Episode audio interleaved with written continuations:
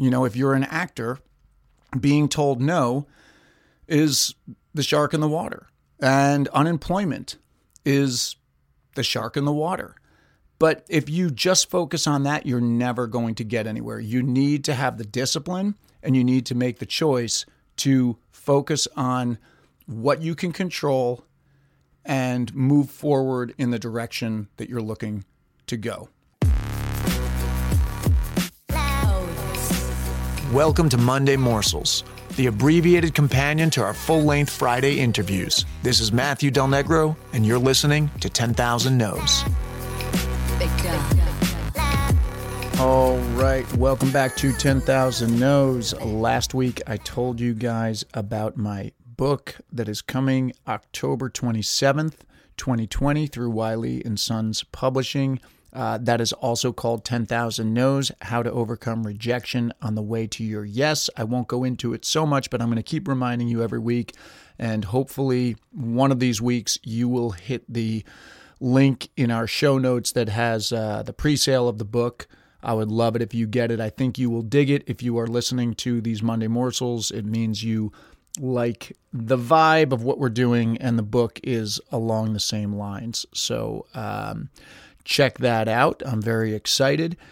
And today's title of the episode is There Are Always Sharks in the Water. Now, the story I'm going to tell you is literally, it has to do with a shark sighting, but I mean it metaphorically as well. Whatever it is that you're doing, if you are a human being on this earth, you are potentially in danger of being killed by some unknown force at any time car accident, bad diagnosis, natural disaster, financial disaster, terrorism, the list goes on. But today, I want to share a personal story that I experienced recently and then tell you where it made my thoughts go and how I think it applies to you and to this podcast. So, if you subscribe to my newsletter or follow me on Instagram, you probably know because I can't stop talking about it that I am slightly obsessed with surfing right now. I've been doing a lot of it with my son, with a bunch of other dads. Um, it has made me feel very grateful for where I live, so close to the Pacific during quarantine. Um, it has really kind of kept my head right, and uh, I love it. Anyway, I recently somehow, I'm not sure how this happened, but I had not only myself, not only my son, but three of his friends and all of their boards uh, in in my car. It's a Jeep, and uh, you know, wasn't it was a tight squeeze, and that could be a whole other episode, just the logistics of getting a car ready for a bunch of um, 12 and 13 year olds to to go surfing. Um, but I digress. So there was what is known in the surfing world as a swell that had come in. I uh, my wife rolls her eyes now when I make you know say these terms like swell or gnarly. I don't really say gnarly, but I had I had said swell a bunch in the last couple weeks because a big swell was coming in. Um, turned out to be slightly overhyped, but the day that I'm talking about is the second day in a row that I had all of these boys with me, and it was really pretty good. And we went to a break. It's a point break called Topanga. Uh, it's where Topanga Canyon meets Pacific Coast Highway and um, we were in the water. It was really great. There were a lot of people out there, which is you know a bit of a bummer because it gets it gets crowded with with surfers when when the conditions are good. Um, but all of a sudden, we saw after a little while of it being a really good day, we saw a bunch of people getting out. So somebody said to me there was a shark sighting, and we were like, "Huh." Okay. Um, well, what do we do? So one of my friends and his son and another kid were leaving. Um, he had to leave because he had a, a work meeting, a Zoom meeting, and it, they were getting out right as this happened. And I was kind of like, ah, it's so good. I'm like, do we have to get out? Because I'm not really scared. I mean, in my opinion, you know, there one we we came to find out i went i did some due diligence i spoke to a photographer on the beach and he said i don't know if it was these guys that were up in the parking lot saying it i don't know how legit it was but you know the the the lifeguards came down and put the sirens on or, or put their lights on and a bunch of people got out but there's still a lot of people surfing so it's a judgment call And my thought was there are always sharks in the water. And in this particular case, I was in charge of these kids. And so I have a different responsibility. But all of the kids were like, no, it's a great swell. We can't, we can't leave. We can't leave.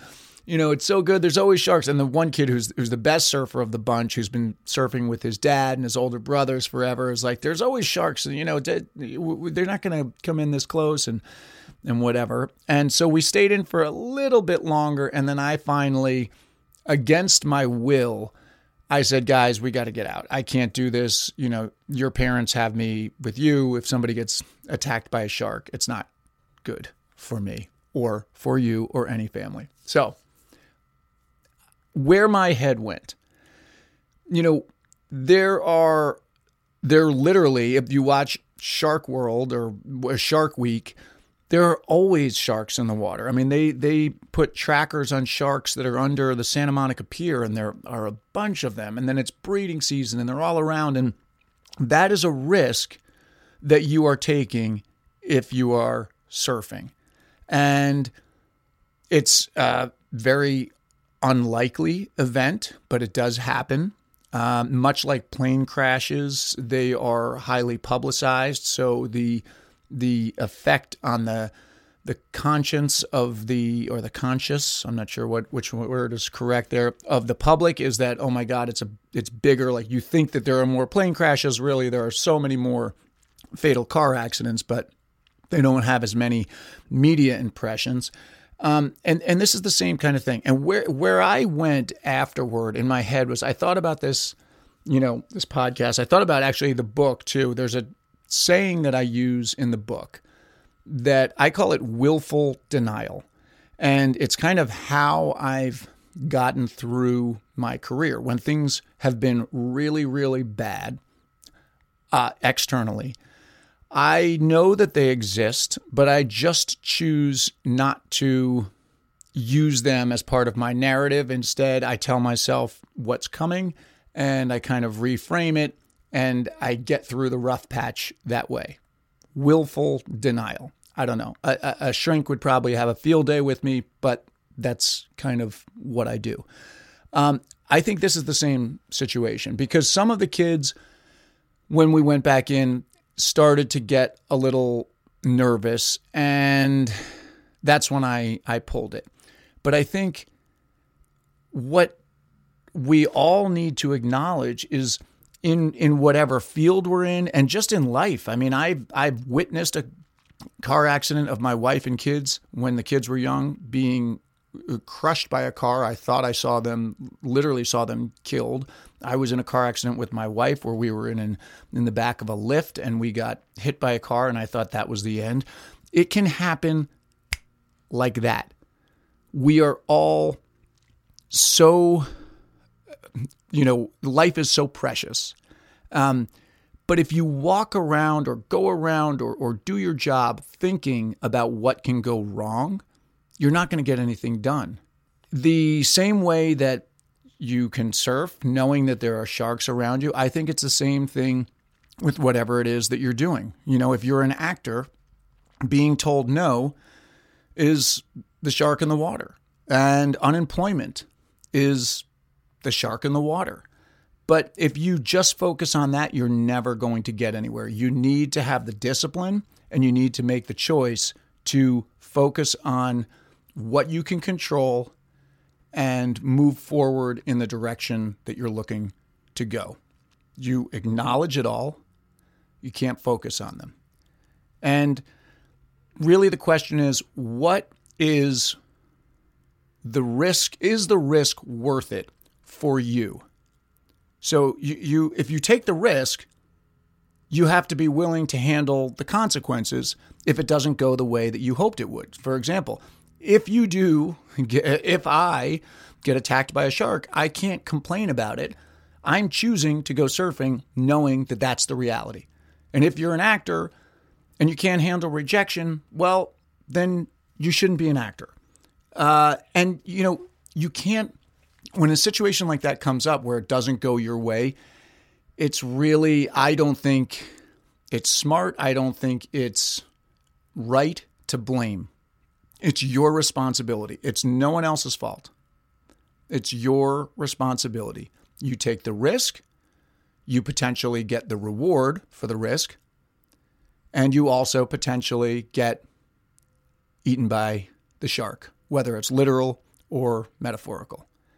The quote that I heard that I think is uh, applicable here is courage is not the absence of fear. Courage is being bold in the face of fear. It's when you have fear and you go on anyway.